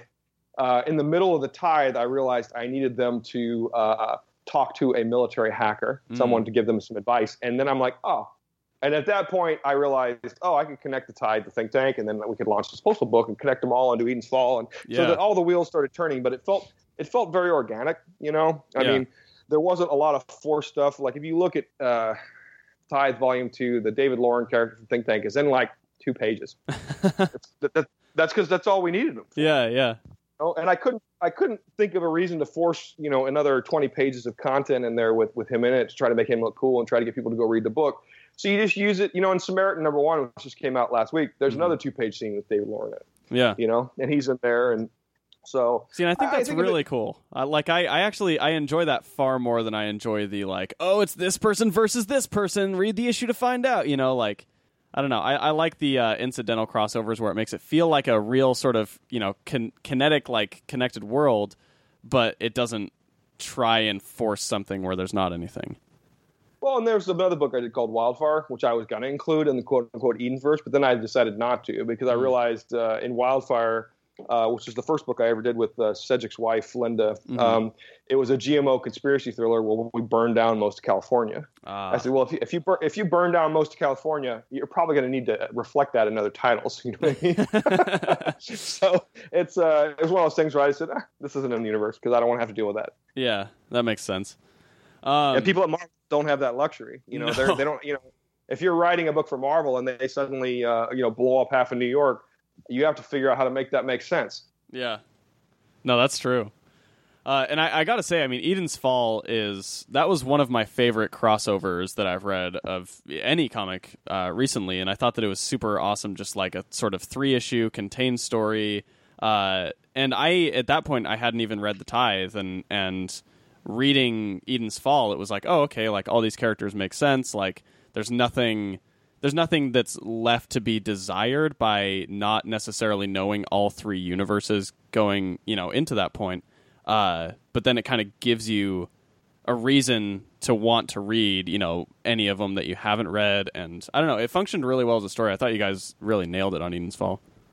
Well, thank you very much. And I think I think the difference there is yes, we're we're doing little marketing tricks to try to get you to read something, but we're trying to get you to read something we think you're going to like anyway. You yeah. know, versus forcing you to read something that's required.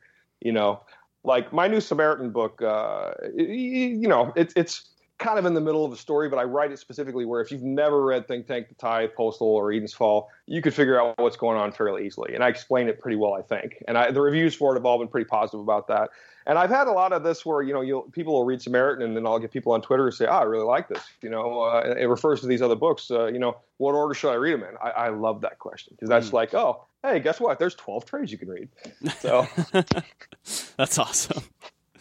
Um, well, all right. So we're we're getting close to uh, to the end here, where we'll do our lightning round. But I just wanted to make sure, Matt and Rachel, did you guys have any other questions that you wanted to ask before we uh, before we get into the lightning round here? I think I think lightning round's the the perfect place for it. I, I do have just one thing yeah. to say really quickly. um, I've been reading Postal, and I've actually really enjoyed it. And I did have questions about it, but you've kind of answered it since you do take great care in researching and being on the spectrum myself, I just want to thank you for a very accurate portrayal of someone with Asperger's. Well, you're very welcome. I, I am also on the spectrum, and I uh, cannot. Um, I have a lot of issues in that. Growing up in the science field, it's uh, there are a lot of things where you force yourself to learn how to talk to people, and a lot of people don't understand that. You know what yes. I mean? And uh, I, I uh, you know, when you have to force, oh, I should smile here. I mean, those those are my my roommate in college, my freshman year, uh, was uh, heavy on the spectrum, and we were both in the physics program at UCLA. And uh, I, I, think when you get into science world, you realize that all these really smart people are all on the spectrum, one form or another. We didn't call it that back then; they were just called weird, you know. And uh, so, um, you know, and I, have I've I've been a big proponent of it, and it, it's um, you know, and I, I've I've he used to get picked on, um, and it used to bother me. And he didn't really seem like he cared, but it bothered me. And he always asked me why I cared that people called him names when it didn't bother him. And I'd be like, "I just bothers me, dude." And, and so, I mean, I, I, got in a couple fights with people and, and various things, and uh, and I still maintain contact with him. He is uh, he, he, is David Loren. You know, that guy works for Raytheon, and uh, he is one of the smartest motherfuckers I've ever met. And he designed the uh, he designed the algorithm they used for the Predator drone back 15 years ago when they first started using it to uh, target and do surveillance. And part of my conversation with him is where those stories, some of those stories came from, because he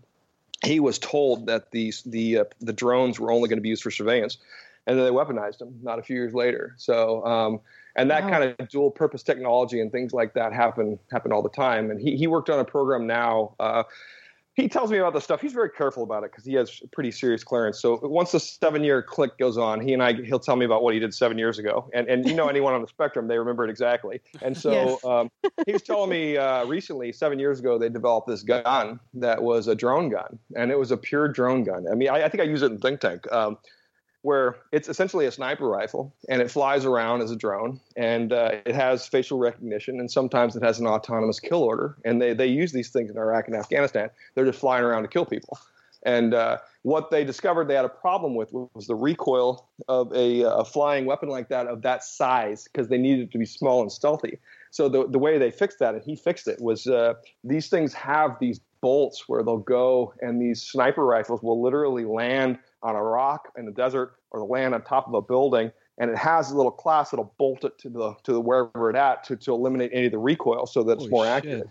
And uh, they have a version of this that you can see on YouTube where it's uh, it's it's a it's not a sniper rifle it's actually a high speed uh, machine gun where they'll land these things out on some some rock in Afghanistan right? And they'll put it on fully auto and they'll just put it for any movement. Anything that moves it's, it's eviscerated. And uh, these these things are used uh, pretty regularly right now. Um, and I was since since it's always about seven years behind, I'm always kind of fascinated by where it's at now. Where I've gotten in trouble twice, actually, and had a couple talks with the FBI and Homeland Security, is when uh, I, I, have guessed accurately as to the, where things would be going. You know what I mean? Yeah, yeah. So uh, there was the the worst was uh, I don't know if you remember when in well whether or not you've read Think Tank, but in the first volume of Think Tank, I used this thing with 3D printers. Oh yeah. About 3D printers uh, printing out surveillance flies mm-hmm. that would mm-hmm. be used for surveillance, and uh, mm-hmm. that apparently hit that that was again six six seven years ago. That hit a little close to the mark of something a few years uh, a few years ago, and I, I got a little bit of uh, trouble for that. oh jeez. so, but no, I, I thank you. I, I, appreciate that. I can't tell you how often uh, I get people to come up to me at the booth, and I, I recognize them immediately. You know, it's like, uh, and it's just uh, I was and uh, you know, I, I, actually carry a couple things around because I'm always amazed at uh, how people don't know how to deal with people on the spectrum. And I, I, have one of those things my son gave me, those little those little spinny gadget things you have in your hand. Oh yeah. You know oh yeah. I, I have the little square one because it has like knobs and stuff. That that's helped me so much. I, I have uh, I buy I buy those by the case, and whenever I see someone that's on the spectrum that's having issues, I'll just give them one, and they calm down immediately. That's yeah, funny. It's incredible. so, I mean, it's just, you know, you see these people that don't know how to deal with it. You know, sometimes it's parents. I, I, have talked to parents because uh, I'm not so heavily on the spectrum to where it's it's obvious to people unless I, I tell them. You know, my, my thing is I'm more dyslexic than anything. I have a really hard time uh, reading numbers, which is weird that I'm in, I was in a math person, but uh, I would go like in hotels even today. I'll go to a hotel anywhere I'm staying, and I have to take a photograph of the fucking number because I'll I'll go to 381 instead of 318 or 323 instead of 332. no, I'll do that, and I'll go and I'll stick my thing in, and I'll try to open the door, and of course, there's always someone in there when I'm doing that, you know. so, I, I, you learn little tricks of the trade that get you through life, uh, and uh, yes. Eh, you know, and, and I'm I'm amazed at uh, how many people on the spectrum are just so so much smarter in certain aspects of things, and then people people think they're stupid when they're actually superior. That's interesting. I I appreciate that. um. All right. Well, so let's uh, let's kick off the lightning round. We'll just ask you a bunch of you know kind of little quick fire uh, nonsense questions that we come up with. Uh, Matt Hockett, why don't you go ahead and start? Uh, okay. Uh, harp HAARP technology up in Alaska, the, the HAARP installation up in Alaska, uh, global global global apocalypse or uh, or not? I'm afraid I don't know what that is. Oh, so the uh, so up in Alaska, there's like the the HAARP satellite array where they send out electromagnetic bursts where you know there's the whole there's a whole giant conspiracy where people think that they're going to shoot these bursts that's going to rip our atmosphere in half and and that's that for earth uh, and or it has the capability of inciting uh, specific localized weather patterns uh, oh, anywhere I, anywhere on the globe. I'm looking it up now. High frequency active auroral research. Oh, okay. Uh, yeah, yeah I, I, have. I, I don't have much knowledge of this, so I, don't really know. Although I will tell you that uh, I, I have been shocked how many scientists have not really known what their research was going to do. Sure. Um, and uh, it, it, so it's entirely possible that that could doom us all. Who knows? Fair enough. Uh, Rachel. Uh, I'm still working okay. on it. No worries. uh, what was the first comic you read, Matt? Well, the one, uh, the first one I can remember is probably uh, Uncle Scrooge or Daffy Duck or, or one of those when I was a kid. We uh-huh. used to, uh, there'd be like Mad Libs and stuff at 7 Eleven, and my mom would buy it when we would drive from Whiteman Air Force Base in Missouri to Wichita, where her parents lived. And uh, they would give me stuff in the car to shut me up. And I remember I remember uh, Uncle Scrooge and, and, stuff like that. I never really read Archie or any superhero stuff, uh, but those are the first comics I ever remember reading. Uh, when I got into comics professionally, uh, the first thing I remember reading that I actually liked was V for Vendetta. Mm. Nice. Right on. That's a good choice. Seems like it'd be right up your alley. Yeah. Uh, Hockett, go ahead. Uh, all right. I like to do music and uh, comic pairings. So, what's the uh, soundtrack to the the, the Tithe? Oh wow, uh, Arctic Monkeys. Mm, yeah. Uh, okay. Yeah, I, I, love Arctic Monkeys, and uh, I it, that that actually, you know, you're, you're, funny by saying that. Is that stuff's easy for me to do because I write so many different things. I actually do match music to, to projects. So when yeah. I'm writing different things, I write with different things. Like uh, Think Tank is always Beethoven's Ninth. You know, funny. so it's uh, it's really uh, interesting. You know, when I was writing Aphrodite Nine, I used to listen to EDM. You know, and uh, listen to like Skrillex and shit. And uh, yeah. so it's like I would try different stuff to put my mind in a different mode. So, yeah. but yeah, I love that. Uh, what's the song called? The uh, something now or something. It's a real sexy song. I like it. nice. um, what's your biggest distraction while writing? Uh, the internet. um, No, you know, when I wrote Lady Pendragon uh, in '97, there really wasn't an internet, and uh, you know, I remember I did the research for that in two years. It took me two years to do the research for that, uh, and I actually went to England and, and and researched places and took photographs for reference and crazy shit that I could do in two days now on the internet. Um, but uh, the internet is a crazy rabbit hole for me. Uh, between social media and just research, I find sometimes I get I just get lost, you know, and I'll go down like I'll like he, he just mentioned HAARP. You just ruined the rest of my day, dude. Um, I'm gonna uh, figure yeah. out because I, I I hate it when people. It's just I hate it when people ask me stuff and I don't know what it is, and so now I'm gonna spend the rest of the day reading about this shit. So Oh, um, now, we'll need a, now we'll need a follow up. I, I got to hear your opinion. there you go. But uh, so that's that's uh, you know I mean it's it's one of those things where I it, it's one of my philosophies on on writing is uh, I, I, like to write what I want to know, not what I know, mm. because then the research then the research is fun for me. Yeah. So. Right on. If you're always writing what you know, then uh, you're just regurgitating shit in your head. I'd rather learn something. Yeah. So yeah, that's a good philosophy. But I find I, I find the internet very distracting. I find my cats and dog very distracting. I find my wife distracting. I find video games distracting. my son's distracting. Food distracting. You know, I mean, uh, everything is distracting. Yeah. I can only focus for about 90 minutes at a time. So I try to do two, maybe three 90 minute writing sessions a day. That's fair. Nice. Um, who's your favorite writer of all time? Any medium? Oh my God. Uh, Arthur C. Clarke. Mm, yes. Stuff the best. and Childhood's End probably uh, my favorite, which yeah. is uh, actually a you could read that book in an hour. You know, it's uh, it, it's it's Arthur C. Clarke was uh, you know he's inspired an entire generation of scientists and engineers to develop and build things that we use now, satellites, uh, GPS. You know, all this sort of stuff mm. uh, he developed in his storylines that he was the first person to ever even use it you know, yeah. uh, the use of Lagrange points uh, to stabilize sort of orbital transitions and stuff like that. I mean, eh, all that sort of stuff that is so common to what we do now is is uh, stuff that he introduced to all of us in his novels. So, yeah, and he's most famously known for 2001, obviously. Yeah. Uh, but uh, he he wrote a, a, bunch of books, and there's a, there's a line in Childhood's End, which I just watched the part of the TV series with my wife, and we had to stop because it sucked so bad. But I, uh, I, I did the same thing. It was unbearable to watch that show. They just added stupid stuff and no, they changed it, it all. Yeah, I, oh. yeah. Oh, it was so frustrating. So, but uh, and I, I won't get this line correct because it's been a while since I read it, but it was something along the lines that the overlords released a video that they'd taken of the, our society and Earth for the last ten thousand years, and within 24 hours, all religions went away. Yeah. Yeah. yeah. that was such a powerful line. I read that was like an eight year old kid, you know, and I'm like, oh shit. That's amazing. so, but no, so Arthur C. Clarke, I'm a big Isaac Asimov fan. Um, you know, I, I love Michael Crichton. Mm. Uh, I think he's a little more like the commercialized guy.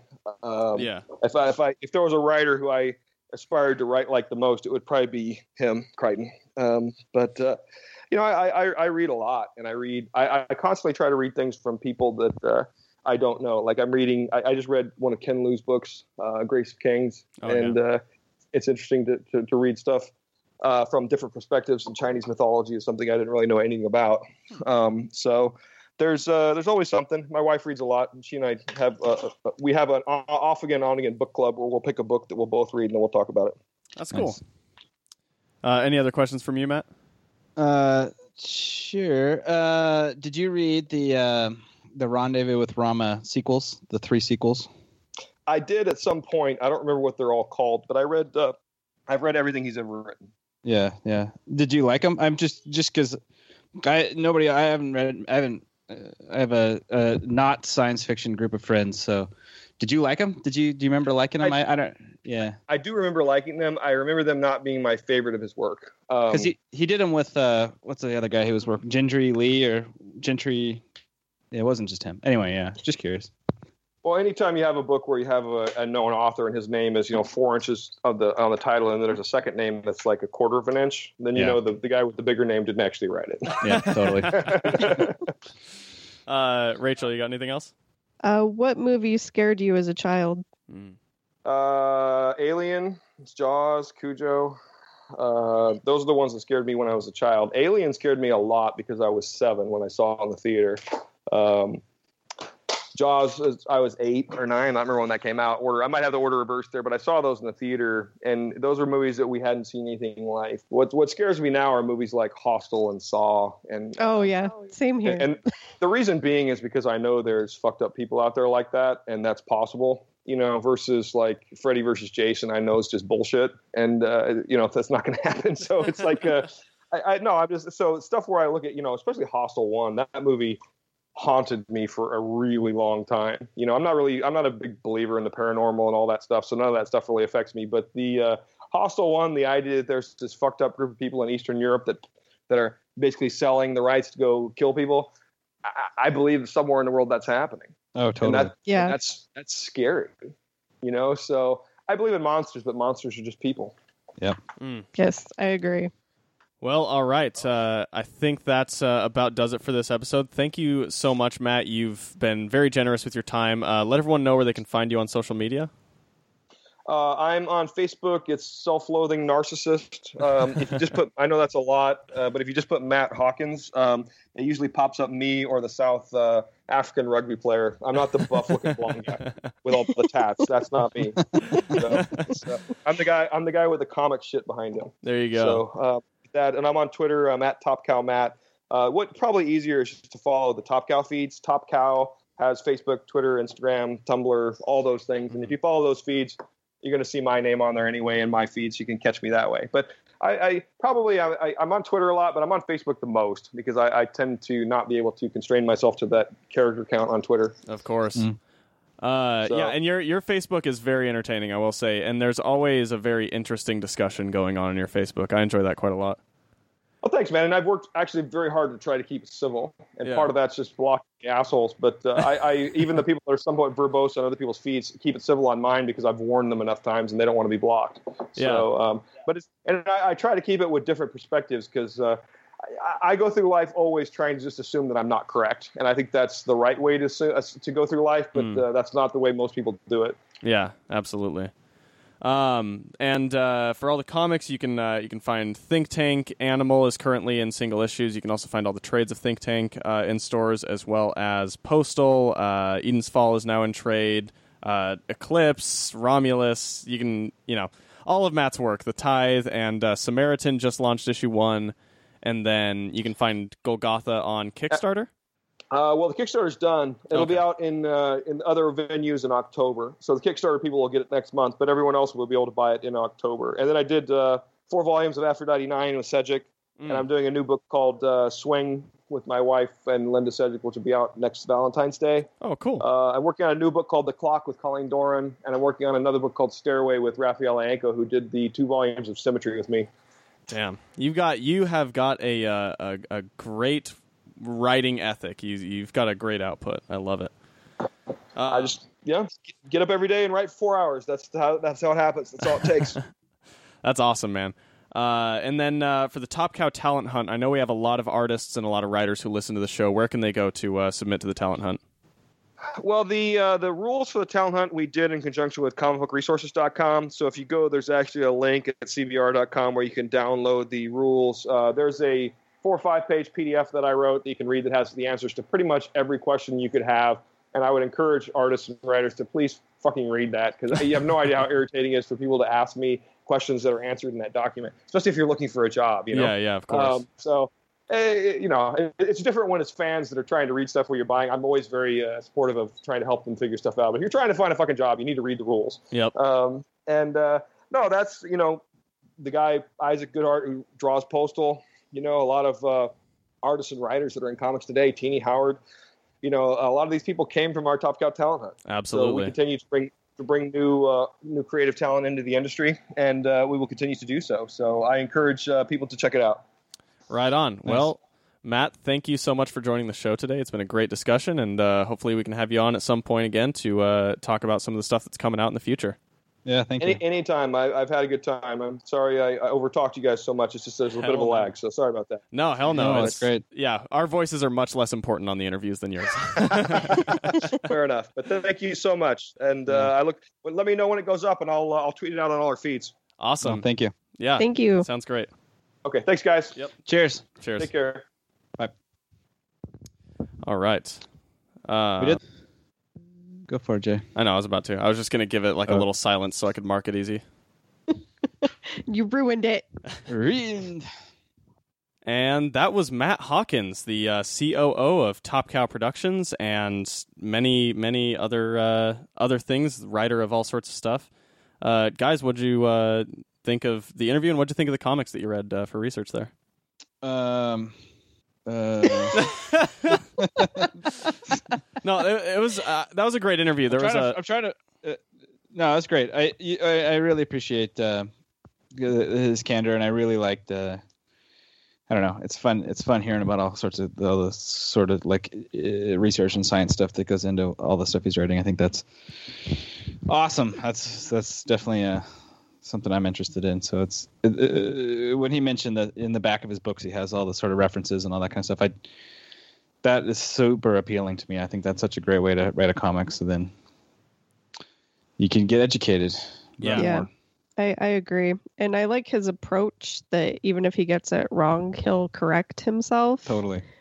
And it, especially, you know, when I watch military stuff with Cap, if it's wrong, he just like points out everything that's wrong and gets upset. so I'm glad that he actually does take, you know, the care in getting everything he possibly can correct. Yeah. Yeah.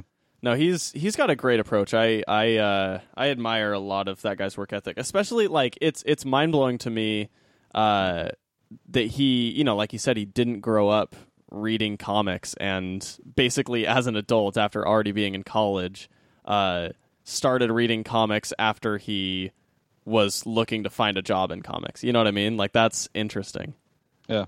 Um. But yeah, so I I read uh, this last week in prep for both the Bryan Hill interview and for Matt Hawkins, I read um, Think Tank, Eden's Fall, and Postal, um, and and Romulus as well. Uh, but as far as uh, as far as the ones that Matt has uh, his hand in writing, um, I thought Think Tank was super awesome. I had read the first volume uh, back like when it first came out, however long ago that was, like four or five years ago. Um, yeah, I, I, read it. I read it a couple of years back too, and I remember liking it, but I, it, I don't really remember what it's about. Yeah, it's it's really cool. I mean, just seeing the uh, you know, sort of the inner workings of DARPA and how like you know how scientists are kind of manipulated into doing these things, and just this you know bleeding edge technology, and then obviously just having a story framed around it uh, that's I don't know, just so in depth and fun and kind of a rush to read. Um, I loved it. Eden's Fall, like I said, I really do think that that's one of the best, like the the best executed crossovers in comics in a long time. Just three issues, you know, crossing over three series, a perfectly well executed story with a beginning, middle, and end. Um, I would absolutely recommend anybody pick that up uh, in trade because it's it's easy to jump onto if even if you don't know any of the characters. Okay, yeah. that that was just my next question was do you have to read everything else to know what's going on or yeah. is it explained? No, that that was the the best part. They literally at the beginning of Eden's Fall, there's two pages, and that's all it takes to just set up everything you need to know. Um, it explains the setting nice. and it explains all the characters in two pages super efficiently. Uh, I loved it. Nice. Yeah. Yeah, yeah. I, I, enjoyed reading the Tithe. I thought that was it was uh, it was kind of a cool take on the the whole like sort of mega churches with the Robin Hood mythos kind of going on. That's pretty cool. Yeah. The little V for Vendetta kind of like uh, Guy Fawkes mask thing going on in that comic too. Oh yeah, they have like a Jesus mask in there, don't they? It's, yeah, it's, yeah, it's a Jesus mask with the crown of thorns. Yeah. Wow. Yeah. That's awesome. Yeah, it's pretty good. I, it, it was fun to read. Rach. Yep. No. I don't know if Matt had more. No, uh, I don't. I, I read Think Tank and Postal, and I think Postal is my favorite, just because it is a little more supernatural, and you know, obviously relating with a character that, because he sees things differently, you know, his like detective skills are different. Yeah. And yeah, that just really appeals to me. But obviously, the gods and demons shit is pretty cool. yeah, I and I love the setting of of Postal. I think it's really fascinating just having like this town that's like a safe haven for criminals. Yeah. Um, it's I don't know, it's it's such a fascinating uh sort of just a, a setting and a foundation for a story because there's so much that you can do with that. Um, yeah. Yeah. I was I was bummed that you guys uh, weren't able to make it for the Bryan Hill interview because that was that was a fun time. I think uh, I think you would have liked him. And he's uh, we talked about it already. He'll be coming on the show again. Uh, we wanted to do kind of an interview that's about the craft of creating comics. Mm.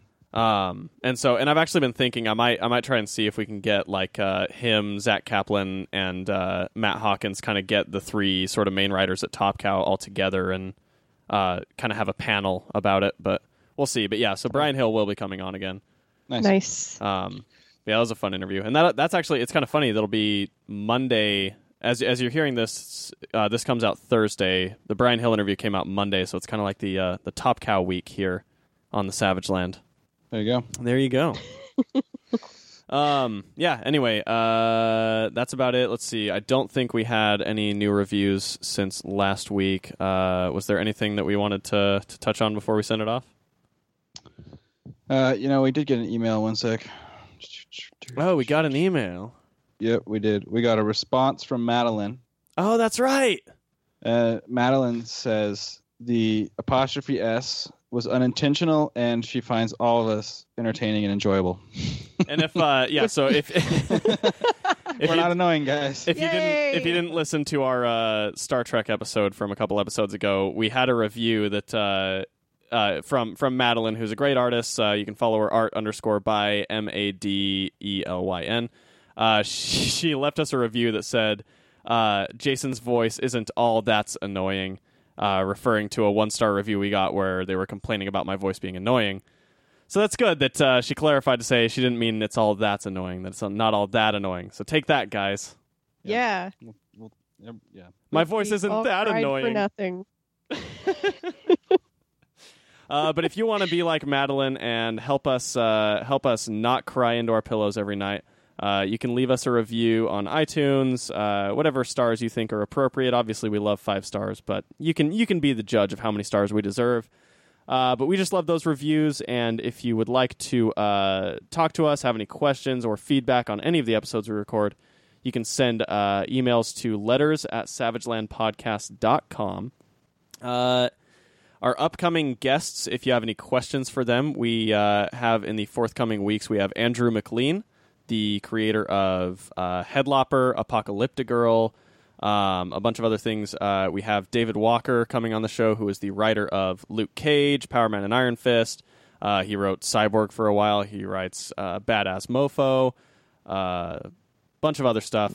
Um, I don't know. We got we got all sorts of other people coming on. Just send us if you have any questions for him. Send us uh, emails, letters at savagelandpodcast.com, and we will ask your questions. Uh, is there anything? Oh, and uh, follow us on Twitter. Uh, that's at Savageland Pod, and Facebook and Instagram at Savageland Podcast. I think that's it. Did we cover all our bases, guys? Did we do it? I think you got it. I Yep. think you did it. Good You job, did it. Freddie. Hooray! I did it. Uh, well, then this lengthy episode will come to a close, uh, and I still don't have a, a, a phrase tagline. Yeah, it's because we already have one. It's later, skater.